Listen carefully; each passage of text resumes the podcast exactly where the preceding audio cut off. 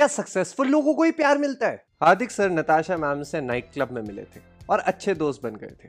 Coffee with करण में कुछ comments की वजह से वो बहुत बड़ी प्रॉब्लम में फंस गए। मैचेस से बैन हो गए और मीडिया ने इज़्ज़त की धजिया उड़ा दी और दोस्त भी दूर हो गए थे। उस टाइम पर नताशा मैम उनके साथ थी।